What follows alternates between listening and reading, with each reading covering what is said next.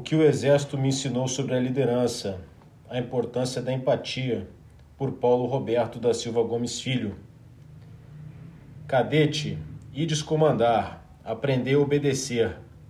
A frase, imortalizada nas paredes do pátio Tenente Moura, na Academia Militar das Agulhas Negras, acompanha os quatro anos de formação de todos os oficiais combatentes do Exército Brasileiro. Impossível deixar de lê-la todos os dias, nas formaturas matinais e nas idas ao refeitório. Em uma interpretação descuidada, um leitor desatento talvez imaginasse que se trata de um estímulo à obediência pura e simples, cega e desprovida de espírito crítico.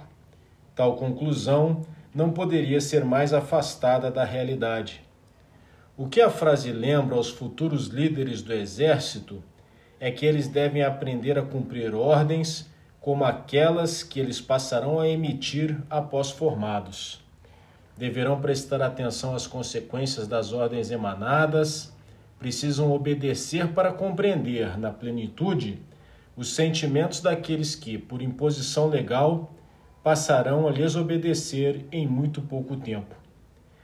Estamos abordando algo muito discutido em liderança. Trata-se da empatia, que é a capacidade de compreender a perspectiva psicológica das outras pessoas, entendendo suas reações emocionais. É, em outras palavras, para simplificar, a capacidade de se colocar no lugar dos outros. Ora, somente obedecendo, ou seja, vivenciando as experiências de ser um liderado, que os futuros oficiais da força terão a possibilidade de compreender os impactos de suas ordens sobre seus comandados. Daniel Goleman classifica a empatia como uma das dimensões da inteligência emocional.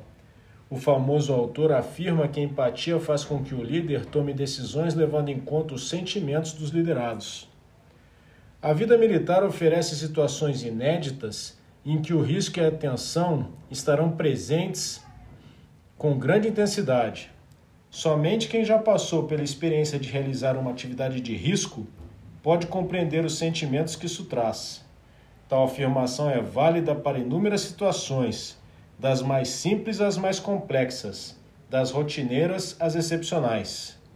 Cadete, e descomandar, aprender a obedecer, essa é uma exortação que clama aos futuros comandantes.